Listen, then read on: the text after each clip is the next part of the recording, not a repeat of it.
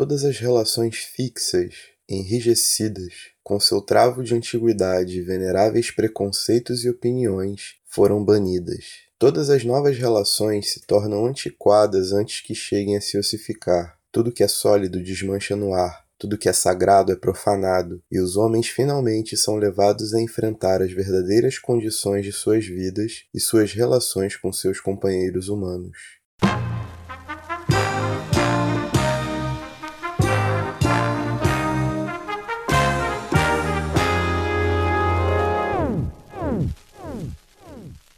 Fala aí galera, tudo bem?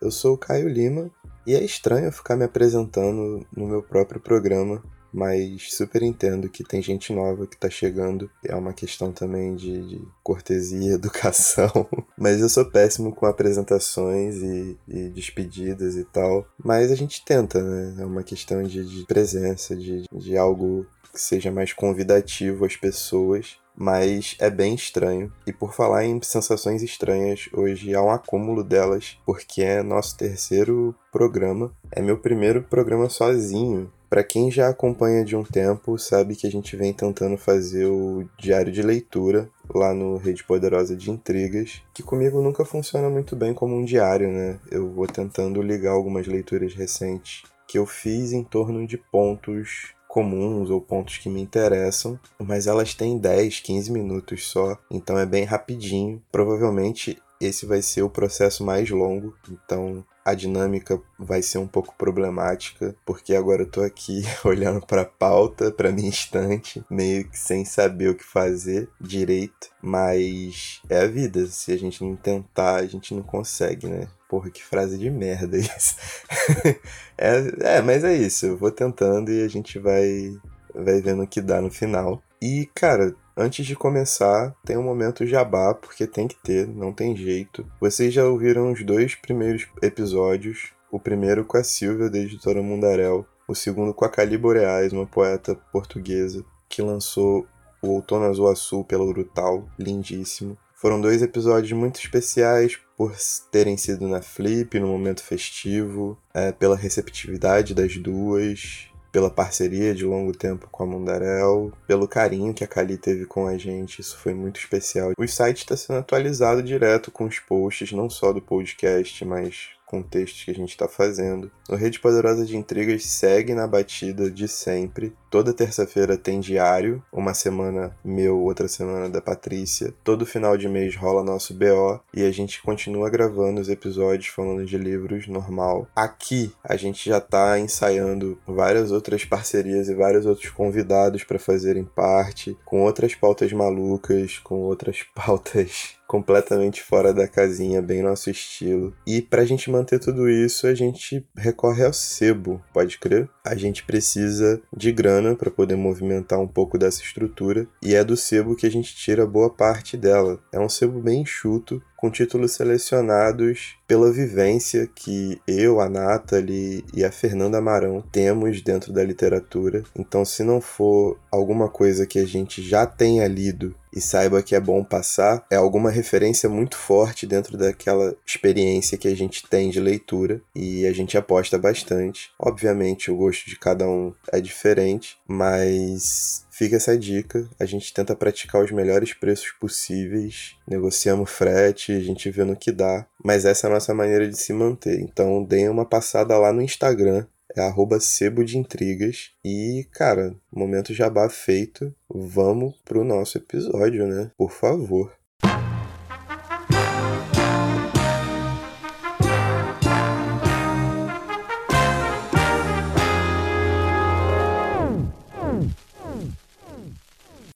Eu sou muito inquieto. Lógico, para algumas coisas eu sou mais inquieto que outras, mas basicamente para todas elas eu gosto de tentar, pelo menos, criar uma narrativa, sabe? Criar uma narrativa para aquilo que me é relevante, que me toca, né, para o que me deixa inquieto, é justamente uma tentativa de conhecer mais as coisas. E normalmente esse desenvolvimento da narrativa, ela me leva a novos caminhos, novas possibilidades que eu jamais teria pensado né, no calor da emoção. E é basicamente isso que é o Rede de Intrigas, né?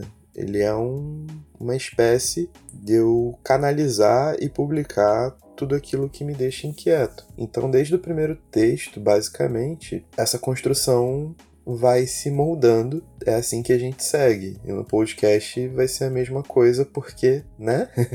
Isso aqui é uma extensão do próprio site. E assim, voltando a Flip, e eu vou usar muito a Flip como material porque é um evento que eu vivo basicamente o mês inteiro, né? Não tem como fugir. Eu tô no meio de Paraty, com grandes nomes da literatura me rodeando, numa possibilidade de passar cinco dias inteiros só falando de arte, vivendo arte, isso, pô, é uma parada que dá material para um ano até a próxima flip, assim. Mas esse comentário aqui vai ser bem rápido. Durante a flip, vocês ouviram lá no Rede Poderosa de Intrigas, num diário que eu fiz, que eu fui muito elogioso à programação do Sesc Paraty, principalmente a do Sesc Santa Rita, que foi o que eu mais frequentei. E uma das atrações que eles trouxeram foi o Ricardo Aleixo.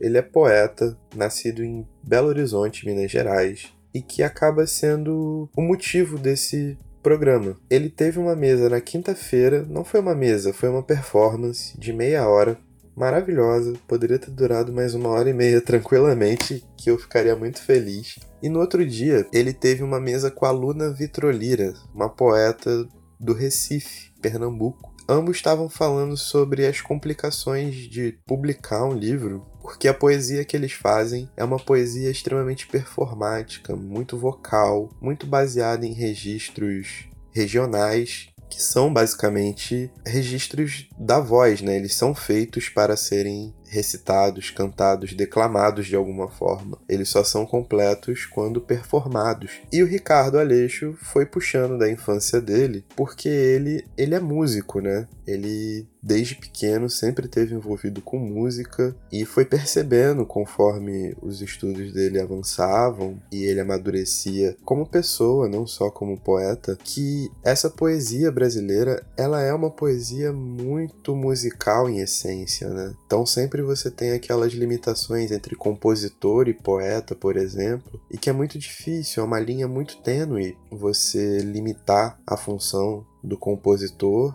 e esquecê-lo como poeta, por exemplo. E a conversa foi se desenrolando até chegar na Luna que as referências dela são muito basilares da cultura nordestina, uma cultura regional muito forte e que infelizmente para cá não tem tanta vazão. Esses eventos, como a Flip, são importantes por causa dessa maneira de divulgar outras regiões. Né? Você divulga culturalmente o teu próprio país, que é um país continental. E o Aleixo foi falando que só foi ter ironicamente, contato com essa poesia regional justamente na época da ditadura no Brasil, que é quando ele era muito criança, né? Então ele ouvia em, em programas de rádio, passavam pelos órgãos sensores, é, Patativa do Assaré, por exemplo. E é muito irônico, né? Porque você tem um regime totalitário, exclusivista, e de repente ele passa a ser um divulgador da cultura regional brasileira. Isso é meio paradoxal, inclusive, muito paradoxal paradoxal. Mas assim, ele não, não explicou mais muita coisa, ele só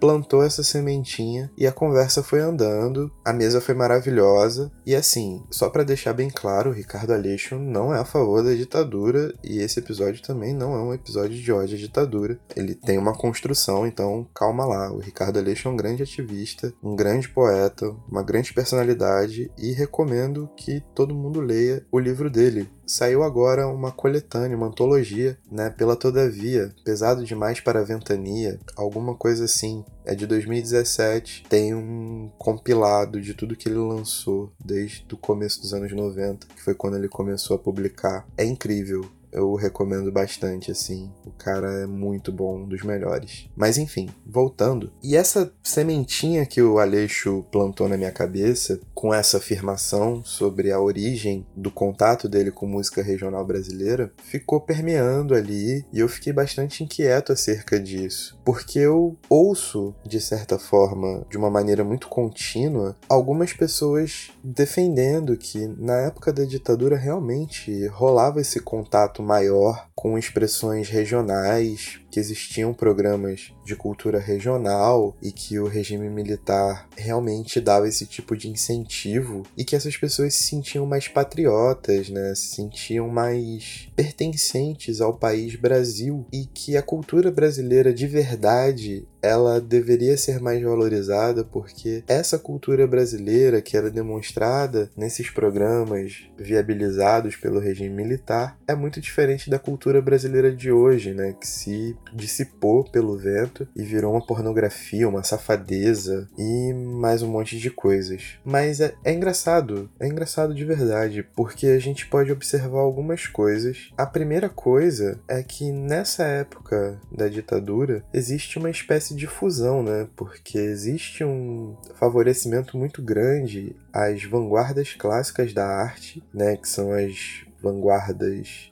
ocidentais ou o que a gente tem por entre aspas boa arte a essas vanguardas nacionais que vão mudando de região para região e que elas são colocadas nesses programas sem nenhum tipo de contexto, além de serem cultura brasileira, certo? Não existe um contexto regional, não existe um contexto geográfico, histórico, social, econômico. E isso foi me deixando muito encucado, porque eu já me lembrava de ter lido e falado sobre isso em alguma coisa, em algum lugar, com alguém, mas normalmente, né, os dias passam tão rápido e eu sou um pouco desorganizado. Então eu vou anotando tudo em cadernos perdidos, não perdidos, né, mas em páginas aleatórias histórias de caderno e elas vão se acumulando e as coisas vão meio que se tornando caóticas, menos as pautas. Agora as pautas estão todas num lugar certinho, em arquivos digitais,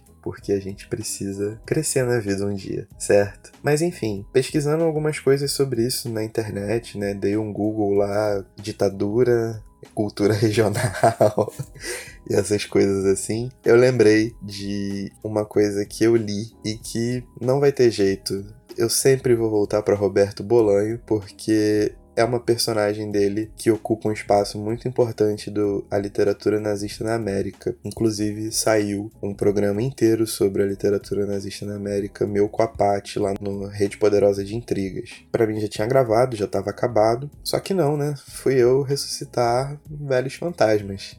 Assim, antes de começar a comentar e fazer esse link com a literatura nazista na América, eu já vou deixar avisado de antemão que Bolanho é um dos caras que eu acho muito gênio. Esses poucos caras, e são realmente poucos, eu uso muito. Então pode parecer, pelo uso abusivo da referência, que eu vou construir coisas repetitivas, hiper repetitivas. Mas não, tipo, eu tomo muito cuidado para montar. Mas a questão é que, cara, é a minha maneira de enxergar. Então, tipo, essas referências que vão se repetindo, elas vão me levando para outras formas de construção, de desenvolvimento, para outras possibilidades. Claro, ninguém é obrigado a gostar. Então, né, cada um sabe o que faz da vida. Mas esse é meu estilo e que se foda, como já diria o Febem.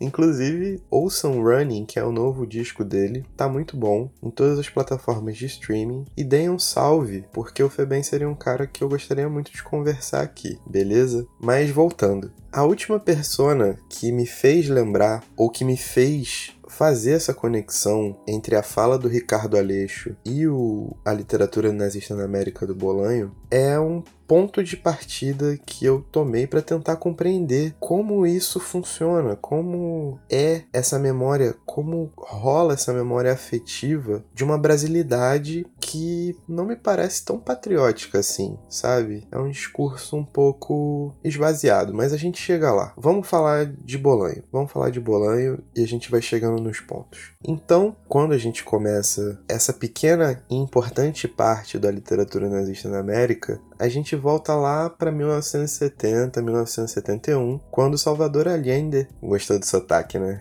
Eu vou falar Allende mesmo e foda-se. Quando Salvador Allende ainda era presidente e o Chile respirava ares minimamente democráticos. Então Bolanho nos apresenta Emílio Stevens, que é um poeta mediano, muito apegado às formas clássicas de fazer poesia, às formas de vanguarda. Então, o cara é um vanguardista nato e frequentava a oficina literária Juan Cherniakovsky. E assim, apesar de ser um poeta bem mediano, bem razoável, o cara exibia outros encantos que chamavam mais atenção. Alguns encantos eram suficientes, por exemplo, para ele se envolver num triângulo amoroso com as irmãs Maria e Madalena Venegas. Estas sim, as grandes estrelas da oficina. E nas palavras do próprio Bolanho, elas faziam uma poesia que era um coquetel de Joyce Mansur, Sylvia Plath e Alejandra Pizarnik. Tipo, então elas eram top do top do top do top do top do top e eu tô parecendo um jovem de classe média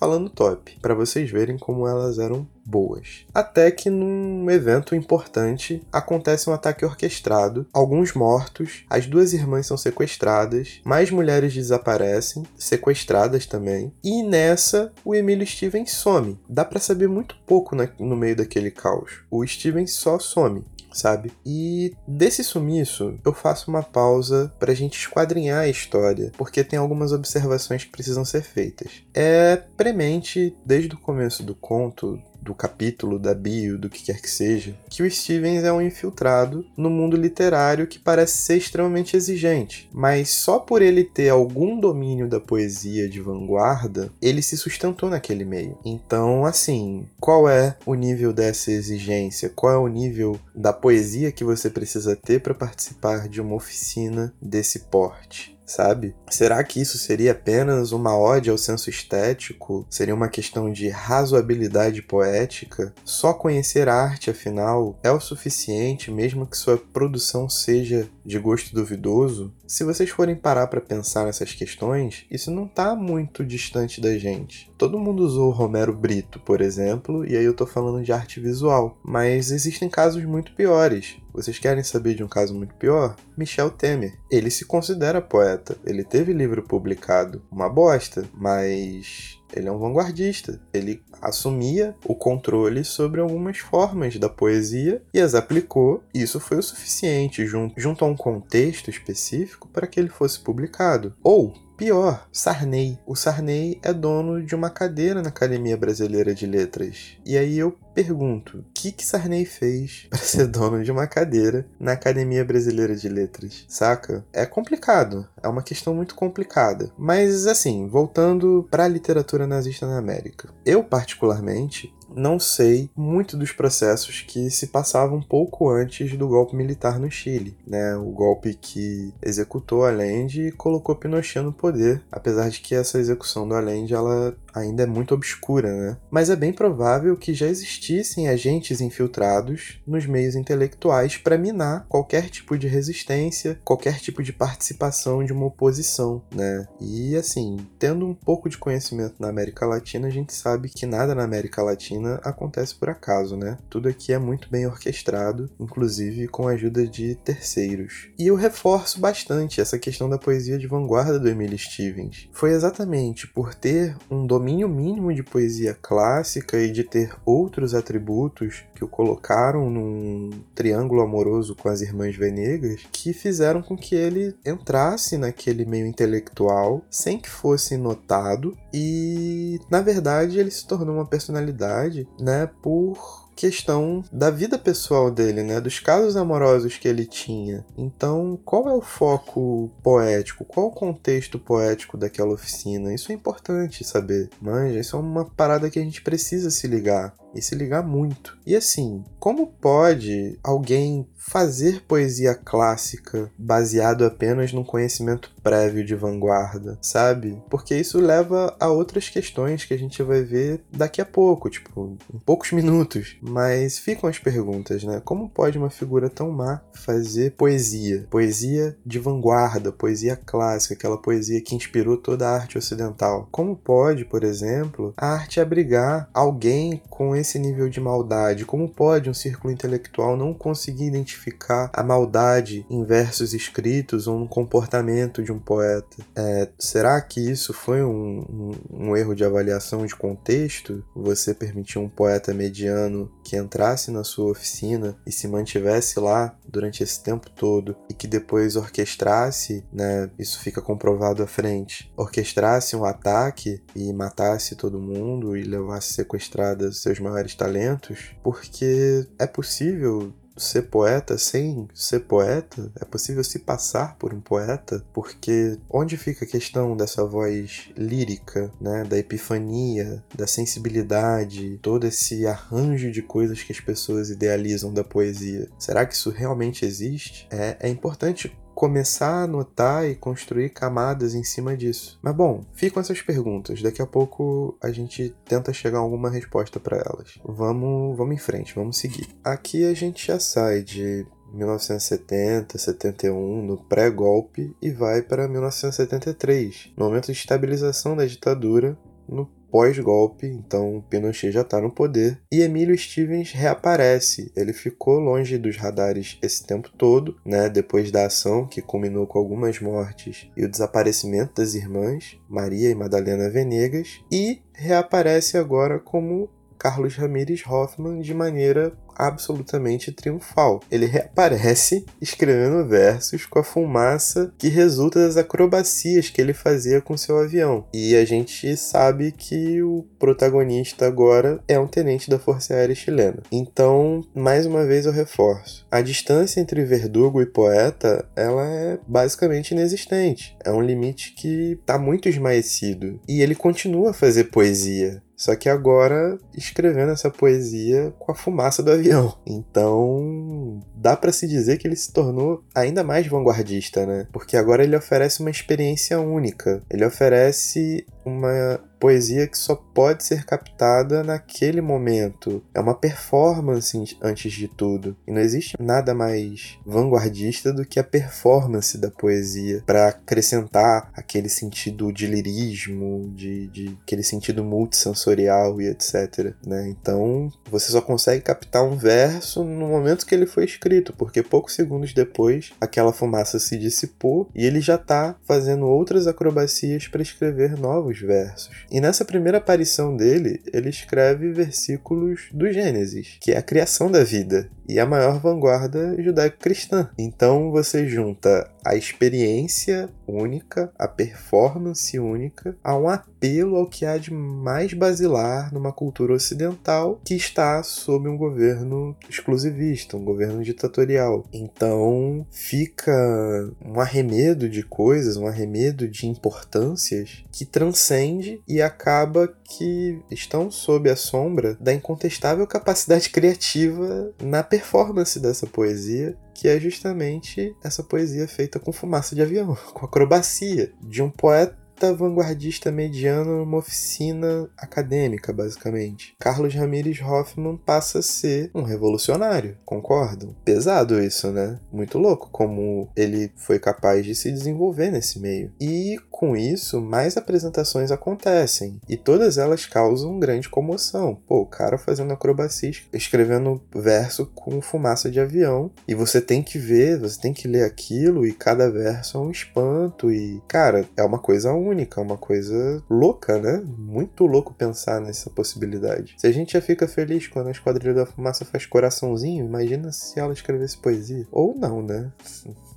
se essa bio aqui não é tão animadora assim, mas vamos com calma. E assim, a cada apresentação do Carlos Ramirez Hoffman que passa, ele traz versos mais pessoais e cada vez mais explícitos. Só que o público está inebriado com essa transgressão poética, com essa nova vanguarda, porque o Hoffman está justamente fornecendo essa experiência única. Então ninguém está muito atento ao discurso, tá todo mundo ligando é pro show, pro espetáculo, sabe? Para força criativa, para habilidade, para tudo que envolve escrever poesia fazendo acrobacia com avião. Ninguém está muito interessado nesse no contexto dessa poesia, em por que que ela é formada. O show, o show é que vale. O espetáculo é o que todo mundo quer. E ele vai ganhando muita fama muita fama, até que realmente marca um grande evento para ele. É a consagração da poesia dele, onde ele vai apresentar seus versos mais explícitos e logo depois foi montada uma instalação surpresa. Ninguém sabe o conteúdo. O dono do lugar onde a instalação está montada acaba sabendo na hora também. Ninguém sabe. Só o Carlos sabe e acho que provavelmente o pai dele, alguma coisa assim. Mas enfim, isso não, não é importante pro argumento aqui. Então os convidados de honra eles se posicionam, sentam, se preparam para assistir aquele espetáculo poético que Carlos oferece e acabam vendo alguns versos como A morte é amor, a morte é amizade, a Antártida é o Chile, a morte é higiene e a morte é ressurreição. Porém, fazia um dia feio, muito feio. Então, muitos versos do Carlos foram passando despercebidos, porque, né, o tempo nublado, muitas nuvens, começou a chover, então no final da apresentação, boa parte dos convidados já foram para a área onde estava a instalação surpresa. Acabou que a poesia do Carlos mesmo não foi muito bem vista, não foi vista com atenção.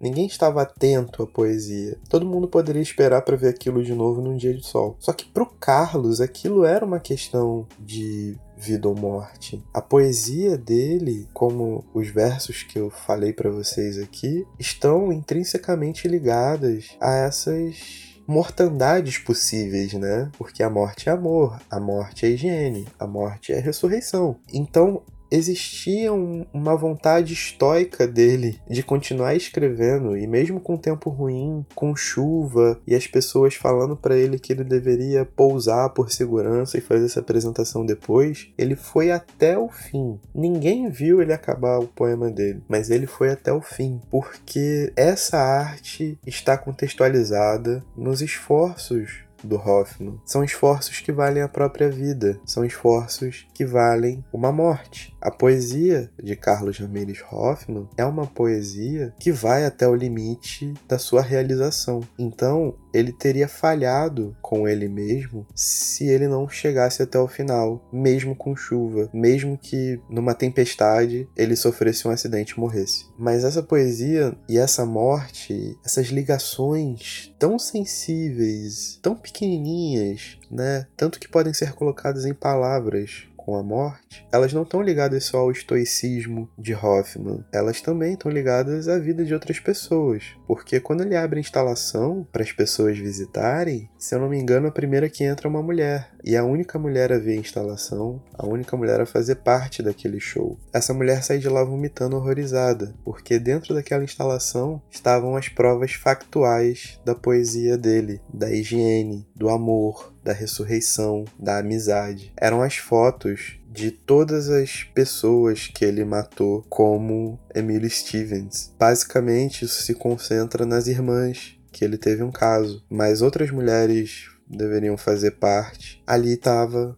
a concretização de toda a poesia vanguardista de Carlos Ramirez Hoffman. Ele foi capaz de materializar o delírio dele. E sobre materialização do delírio, essa é outra pauta que eu já montei, inclusive. Mas é bom ressaltar que materializar esse tipo de relação, por mais que ela seja socialmente inclassificável, né? Porque isso beira níveis de monstruosidade e de laceração entre homem e vida de uma forma que a gente não consegue imaginar. Isso é um modus operandi nazi-fascista. Então, as perguntas que eu fiz lá no começo começam, de alguma forma, abrirem um pouco, né? Porque como esse cara foi aceito por uma comunidade que ama a arte e ninguém ligou para os versos dele ou ninguém tentou contextualizar os versos dele em algum lugar. Porque as pessoas que entram, entraram no caso, naquela instalação com as fotos das irmãs Venegas, viu mulheres em meio à tortura e à barbárie de um processo de desumanização realizado pelo mesmo cara que faz poesia, sabe? E o pior, que Hoffman vê que a profundidade do choque em como ele é capaz de materializar e chocar as pessoas com a obra dele é justamente o sucesso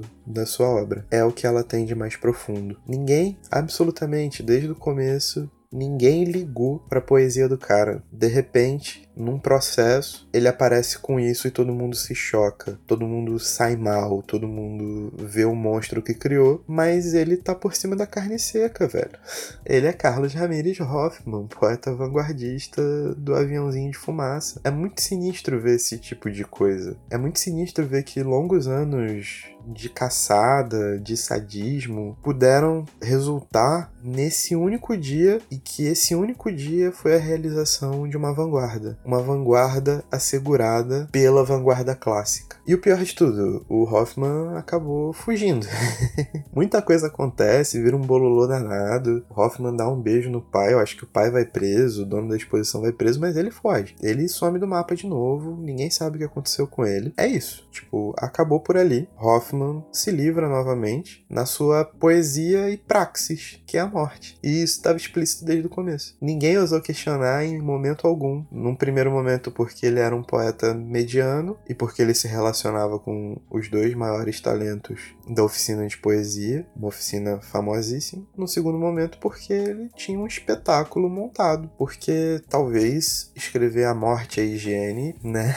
seja indício de alguma coisa, seja o início de uma ideia eugenista, exclusivista, sabe? Vindo de um militar em período de ditadura. Faz algum sentido? Eu acho que faz. Pensando um pouquinho criticamente, faz. Ou sei lá, se colocar que Antártida é o Chile, por exemplo, ou a morte e a vitória não seriam versos que dentro do contexto teriam uma ideia de expansão, tipo, eu vou até o Chile, vai até o extremo sul, se todos se unirem em torno da morte, isso representa uma vitória, representa uma ideia de coesão nacional. Não é possível que todo mundo ache que a Antártida é o Chile, é só falando que o Chile é um lugar muito frio. Porque assim, depois que tá realizada a instalação, depois de todo o horror materializado, depois de todo mundo ter sido exposto a essa mostra macabra de, de poder, de maldade mesmo, as pessoas vão olhar para trás e tentar descobrir quais as pistas que o Hoffman deixava, sabe?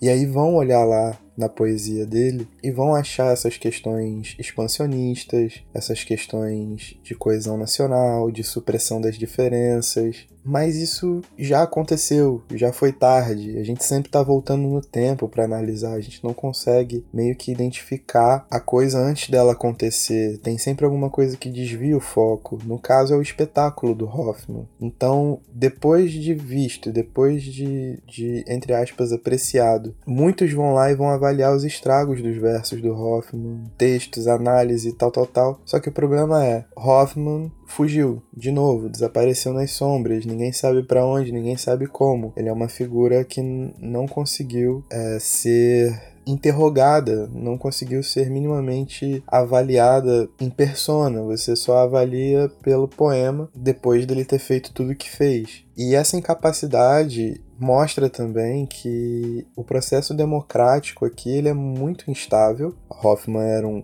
um tenente da Força Aérea Chilena infiltrado nesses meios, né, de, de, de, oficinas de poesia, etc. E mostra também que, em boa parte, o Estado, quando não consegue capturar, quando não consegue se armar em, em torno de uma figura, e isso já foi dado mostras atrás de mostra, atrás de mostra, atrás de mostra, que realmente não consegue, esse estado se torna algo permissivo, sabe? Quando refletida a obra do Hoffman e todo o contexto dela para uma população. Então esse estado ou é permissivo ou é condescendente e quando a gente fala de 1973 no Chile, ele é conivente com esse tipo de comportamento. Não só comportamento misógino, mas comportamento antissemita, racista, homofóbico, entre outros tantos comportamentos nefastos que são traduzidos em épocas exclusivistas e totalitárias dessa forma. E também, se você for pensar, não é à toa que nazistas foram abrigados aqui depois da Segunda Guerra. Eles viveram muito bem aqui na América do Sul. Alguns foram agitadores culturais, alguns foram agitadores políticos, outros foram adidos políticos efetivos. Então a gente tem um histórico bem triste de absorção desse pensamento nazi-fascista e divulgação também, sabe? Então, quando você começa a ligar os pontos, não foi algo impensado, algo sórdido, de maneira animalesca, o que o Hoffman fez Ele sequestrou, ele torturou, ele abusou, ele matou e registrou as mulheres que ele raptava, porque esse caráter impositivo que garante o comportamento misógino, ele precisava ser mostrado, porque ele como agente do Estado precisa mostrar a permissividade desse Estado a toda e qualquer barbárie a quem é considerado mais fraco. Ele precisa entregar limites mais restritos de quem representa e se manifesta no novo Chile. Então tudo isso tem uma relação de hierarquia, tem uma relação estoica de vida ou morte. E esse novo Chile, o Chile de Pinochet, o Chile da ditadura, ele pode abusar dos seus opositores, ele quer abusar dos seus opositores, principalmente daqueles que são considerados fracos, entre aspas, porque a ditadura ela só se move pelo caos, e esse caos tende a procurar um inimigo maior, um inimigo que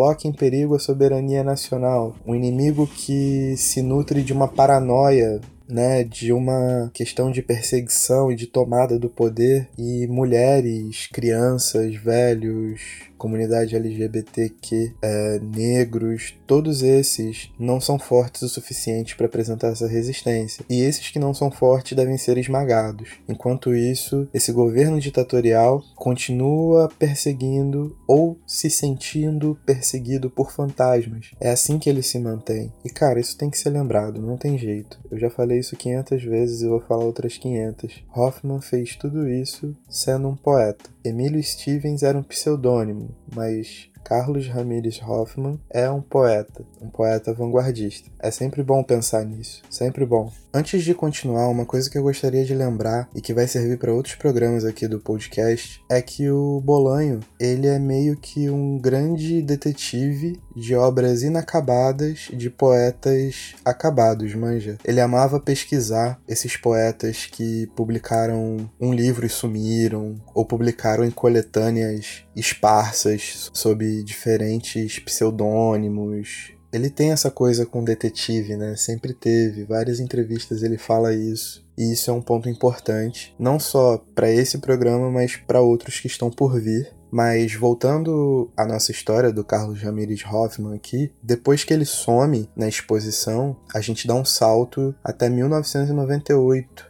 que é quando um detetive faz contato com o próprio Bolanho e pergunta se ele reconheceria o Carlos Ramirez Hoffman num compilado de materiais né? Então tem alguns periódicos, coletâneas, é, revistas, alguns livros e etc. E, pasmem, filmes pornô. E esse material, ele é muito diverso e tem origem em muitos países diferentes, né? Alguns são do Chile, outros argentinos, tem mexicano, alemão, é, tem coisa da França e tem coisa em Barcelona também, que seria o provável último destino do Hoffman. Só que todos esses materiais estão sob pseudônimos diferentes, porque o Tenente não é burro, ele é um poeta, vocês têm que se lembrar sempre. Foi o que eu falei lá na frente. O limite entre verdugo e poeta, ele é muito tênue aqui pode crer. Então a gente nunca pode considerar esse cara um monstro, da mesma forma que a gente nunca pode considerar esse cara um burro. Isso é importante perceber, inclusive nos dias de hoje, mas a gente chega lá. O que é mais incrível é que esse detetive conseguiu recolher esse material todo através de uma assinatura comum à obra, né? Então Hoffman, apesar de usar muitos pseudônimos e de publicar em muitos países diferentes, ele tem um traço único nos seus versos e que foi reconhecido. Isso é uma parada muito importante também, porque eu, por exemplo, tenho uma relação muito íntima com a Hilda Ilst, com Parra, com Bolanho. Então, eu consigo reconhecer coisas escritas por eles só de ler. Óbvio, não é tudo, assim, né? Não, sou um mestrão, eu sou um leitor curioso. Mas uma leitura sensível, uma leitura atenta faz com que a gente capte algumas marcas do poeta, o que agrava a questão de não ter reconhecido antes toda essa vilanice do Hoffman, né? Através da poesia que ele praticava. Só depois dele ter feito tudo o que fez é que as pessoas passaram a ter interesse e a estudar as marcas que ele deixava na produção dele. É uma parada bem complicada e que os pontos vão sendo ligados de maneira bem tênue e bem tardia, o que é muito, muito triste. Mas enfim, inclusive os filmes pornô realmente tinham o, o dedo do Hoffman lá, porque eram filmes sádicos e os focos da câmera, os ângulos e tal. E depois teve um escândalo, né? Todos os atores, o diretor e um dos câmeras morreram. A suspeita que paira é que o segundo câmera é, seja provavelmente o, o Hoffman, né? Então, pelos ângulos da câmera de um filme pornô, você nota o traço do cara, o jeito do cara fazer as coisas. Mas em momento nenhum esse detetive explicita o seu interesse em pegar o Hoffman. Tem pessoas poderosas que têm interesse nele, não se sabe quem, e ele tá lá para fazer o serviço. O Bolanho acaba identificando o Hoffman, realmente é ele que está em Barcelona. O detetive arma emboscada e Hoffman é preso. Não se sabe o que acontece depois com ele, mas quando eu acabo essa parte, eu li algumas vezes, não só para montar isso daqui, mas essa parte, essa bio do Carlos Ramirez Hoffman no A Literatura Nazista na América, ela ficou pairando na minha cabeça durante muito, muito tempo e voltou depois daquele comentário do Ricardo Aleixo. E me fica uma sensação muito esquisita, porque parece que é uma sensação de burla. A gente não imagina a arte como sendo um vetor de diálogo, de informação e de ação. A gente tende a usar a arte como um vetor para aspirar o que é belo, e esse sentimento de belo, ele é uma coisa condensada em aspectos muito, muito, muito genéricos. Então, na minha cabeça, pairou da primeira forma, né, de, de maneira muito inicial, essa questão de burlar essa beleza. Como alguém pode banalizar a arte? Como alguém pode tornar a arte uma expressão de ordem tão maligna? Como alguém consegue materializar esse tipo de atitude, né, esse delírio poético e sair impune? É muito desconfortável você pensar isso no primeiro momento, até que você começa a refletir que a arte é um vetor, né? Ele é, ela é uma forma de, de comunicar, e essa comunicação nem sempre é aquela que a gente tem como padrão, como desejo, como idealização aí é que tá o cuidado que a gente tem que ter. E a gente tem que ter muito cuidado, de verdade. Nesse momento em que eu acabo de ler a bio de Carlos Ramirez Hoffman, eu me sinto desconfortável. Num segundo momento de reflexão, eu me sinto como se eu tivesse estacionado, como se eu tivesse parado. E às vezes essa sensação de me sentir parado não é a melhor coisa do mundo, mas às vezes parece que é a única coisa que eu posso fazer no momento, e isso é bem perigoso.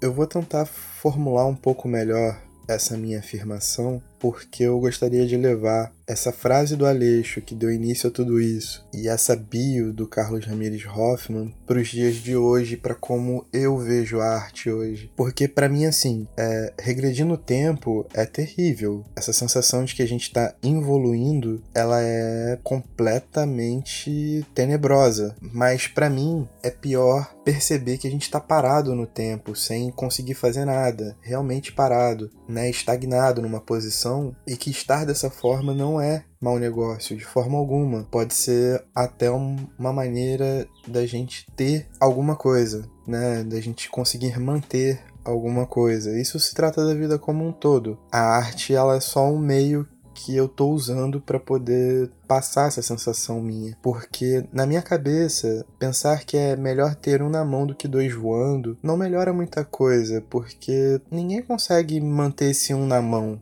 Sabe qual é? A vida não depende só da gente, a gente não controla as condições em que a gente vive. E ficar nesse papo de o seguro morre de velho, ou melhor, o seguro morreu de velho, e esses ditados todos que falam que você tem que ter uma, uma segurança e tal, mas em que condições se fica velho. Como foi a vida desse velho que se viu tão seguro? Realmente foi uma boa vida que ele teve, manja. Isso tem a ver, muito a ver, quando o Aleixo fala sobre essa ironia de ver manifestações e programas específicos exaltando a regionalidade, né, a cultura popular de diversas regiões do Brasil, num estado totalitário, exclusivista, né, cheio de preconceitos, cheio de inimigos inventados e prática de alimentar esses inimigos e a paranoia disso tudo, porque a partir do momento que a gente imagina que um estado desse nível é quem te coloca em conhecimento mútuo com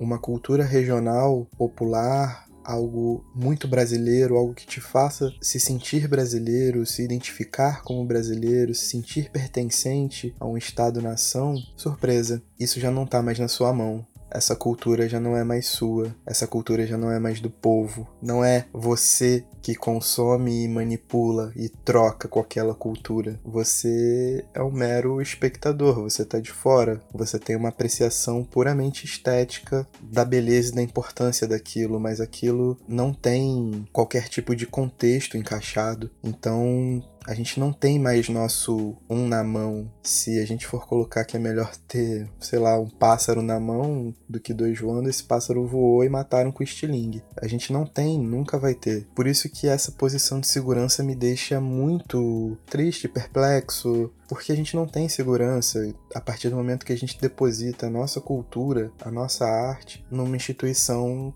que representantes dela falam sobre embranquecimento de raça ou sobre nordestinos paraíbas. Casos como o do Ricardo Aleixo, que se tornou um grande ativista, um grande poeta a partir daquela época, infelizmente, pelo mundo que me rodeia, isso não é uma pesquisa, isso não é algo oficial, mas pela minha percepção rápida das pessoas que estão à minha volta, é uma exceção, porque o discurso comum está sendo aquele de que a arte de hoje é pura safadeza, que nada vale a pena e que o bom era justamente o que estava rolando com programas sancionados ou que passavam pela censura da época ditatorial. Esse tipo de controle, esse tipo de esvaziamento é o que aconteceu com todas as vanguardas clássicas que vieram pra gente, manja. Todas essas vanguardas que servem de molde estético, que compõem essa questão da cultura ocidental como a gente conhece, os manuais de etiqueta, essa ferramenta de propaganda e domínio territorial e conquista tudo isso é muito parecido, sabe? A gente puxa para essa cultura regional esse sentido patriótico da coisa, enquanto a outra é uma estética universal, mas que já foi completamente destituída dos seus maiores contextos, do, daquilo que realmente a caracteriza, sabe? E esses recortes de geração em geração, eles vão se tornando cada vez maiores e fragmentados e por isso eles vão sumindo. E aí a gente só consegue captar imagens, sons, toques bem distantes no tempo e que rapidamente são esquecíveis. E se a gente for pensar no mundo de hoje, totalmente globalizado, essas expressões poéticas populares brasileiras, elas já foram diluídas, principalmente aqui no Sudeste, porque hoje tudo é mundial. Você joga uma música no Spotify e ela vai ser reproduzida no mundo inteiro. E o que vai ficar de cultura brasileira numa música, sei lá, da Anitta, por exemplo, né, que tem a batida do funk, papapá, mas aquela batida do funk, ela é um recorte do recorte do recorte do recorte aplicado e consumido sem contexto. Pode crer? Então, o funk, que é o funk,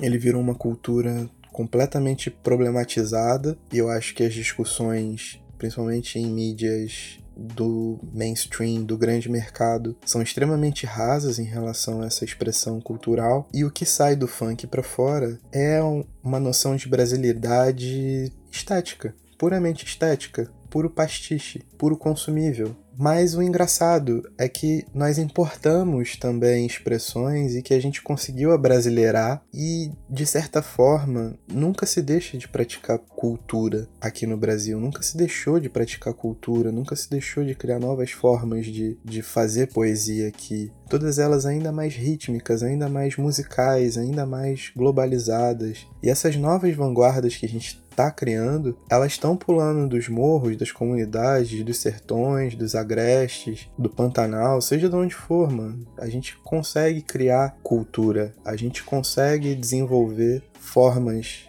de se comunicar que são não são colagens, não são recortes, elas são inteiriças, sabe? Elas são completamente autênticas, originais. Infelizmente, o mercado hoje é muito rápido ao absorver e todas elas vão passar de alguma forma por esse efeito pastiche, né? Porque o mercado ele é tão ditador quanto um estado aparelhado. Ele só é por um lado diferente, um lado que te convence mais até, né? É mais agradável ser convencido pelo mercado do que por um estado exclusivista. Ainda mais se a gente levar em conta que o estado é um produto do capital e aí a gente entra em outras searas mas as formas de domínio de hoje, elas são diferentes das formas de domínio de 40, 50 anos atrás, muito diferentes. E a gente tem que se ligar nisso. E pra gente se reconhecer nesse meio, pra gente se ligar nisso, a gente também precisa sair dessa bolha e falar em pensadores, filósofos, músicos, artistas plásticos, escritores e tudo mais que não sejam eurocêntricos e que tenham atuado há mais de um século. Apesar de eu ter começado esse programa com um texto com um trechinho de Marx, mas Marx já foi reinterpretado muitas vezes. E dessas reinterpretações, dessas novas formas de ver e de continuar aquilo que Marx escreveu há dois séculos atrás, basicamente, não, um século e meio, a gente precisa acompanhar nosso tempo. A gente não pode deixar com que as formas que a gente vê o mundo sejam datadas. A gente precisa procurar pessoas que estejam interagindo no nosso presente. A gente não pode deixar de enxergar o mundo da forma como ele se desenvolve. E ele se desenvolve cada vez mais rápido, ele solapa a humanidade, ele define quem morre, quem vive, ele define quem passa fome quem não passa, e cada vez mais rápido, mais cruel, mais seco a gente precisa atualizar todos esses arquétipos, a gente precisa continuar a escrever a história. Conhecer teorias passadas é importante a partir do momento que a gente é capaz de desenvolvê-las ao nosso presente. Mas isso é uma outra pauta que também está meio que preparada. Ela não é muito animadora, mas. Enfim, eu vou devagando, eu sou assim, mas fé que eu consigo chegar no final. Voltando pro cerne da questão, que é discutir o mercado e tal. Se alguém como eu, acha que a arte é um caminho seguro para salvação, para sair dessa loucura que é o mundo de hoje em dia, para sair das, das amarras do sistema, tem que saber que sem a atenção devida, a gente pode estar tá alimentando muitos Carlos Ramírez Hoffman, pode crer? O mercado hoje está cheio deles. São loucos por esvaziar expressões culturais legítimas, por tornar tudo comercial, por tornar tudo pastiche, a gente tem que ter cuidado com o que a gente consome. Então, antes da gente declarar oposição ao sistema como um todo e ficar aqui falando que ler é uma coisa maravilhosa e quem lê tem mais sensibilidade e que, pô, a gente tá em contato com o homem e aprende a ser uma pessoa melhor. Cacete, mano. Ninguém aprende a ser uma pessoa melhor lendo se não tiver uma visão crítica sobre aquilo que lê. Ninguém aprende a ser uma melhor pessoa ouvindo música se não presta atenção naquilo que ouve. E prestar naquilo que ouve é saber em que contexto aquilo está colocado, manja? Então, antes de declarar oposição ao sistema, a gente tem que pensar em como fazer realmente. A gente tem que olhar ao redor da gente e com muito carinho para as pessoas que estão batalhando para produzir cultura e agora para produzir ciência, para produzir informação, entre tantas outras coisas que estão sendo desacreditadas no nosso tempo saca? Todas as áreas das ciências e das artes, elas estão sendo suprimidas por uma lógica de esvaziamento. O nosso círculo não pode deixar que poetas, que repórteres, que cientistas e que todo mundo seja substituído por milhares de Carlos Ramírez Hoffman. Sabe qual é? A gente não pode permitir que outras pessoas passem por cima da nossa produção sem que nossa produção seja vista em diálogo com as pessoas, em diálogo direto com elas. A gente precisa criar algum tipo de laço com aquilo que a gente consome e um laço maior do que só o consumo quando eu falo só o consumo, eu falo do consumo direto, tipo, eu paguei, eu consumo, pode crer? Analisem os contextos daquilo que todo mundo está produzindo ao redor de vocês. Criem laços, porque esses laços vão fazer com que vocês busquem, identifiquem e ajudem pessoas que fazem um trabalho honesto, sério, embasado e profundo, sabe qual é? E não é que essas pessoas estão à prova de erros, não, mano. Tipo, elas erram. E se elas erram, até pelos laços que foram criados, elas têm que ser duramente criticadas. Eu tenho que ser duramente criticado se eu falar alguma merda aqui. Mas não apaguem essas pessoas. Pelo menos não no começo. Deem um, uma margem de erro para elas. Porque em alguns casos a gente tem que apagar a gente já vê que não é uma questão de desinformação ou de um erro ou uma questão de contexto que essa pessoa viveu. É só desonestidade. Mas não apaguem as pessoas e não cooptem seus trabalhos e os seus discursos. Tentem analisar o todo, tentem criar, construir uma imagem daquilo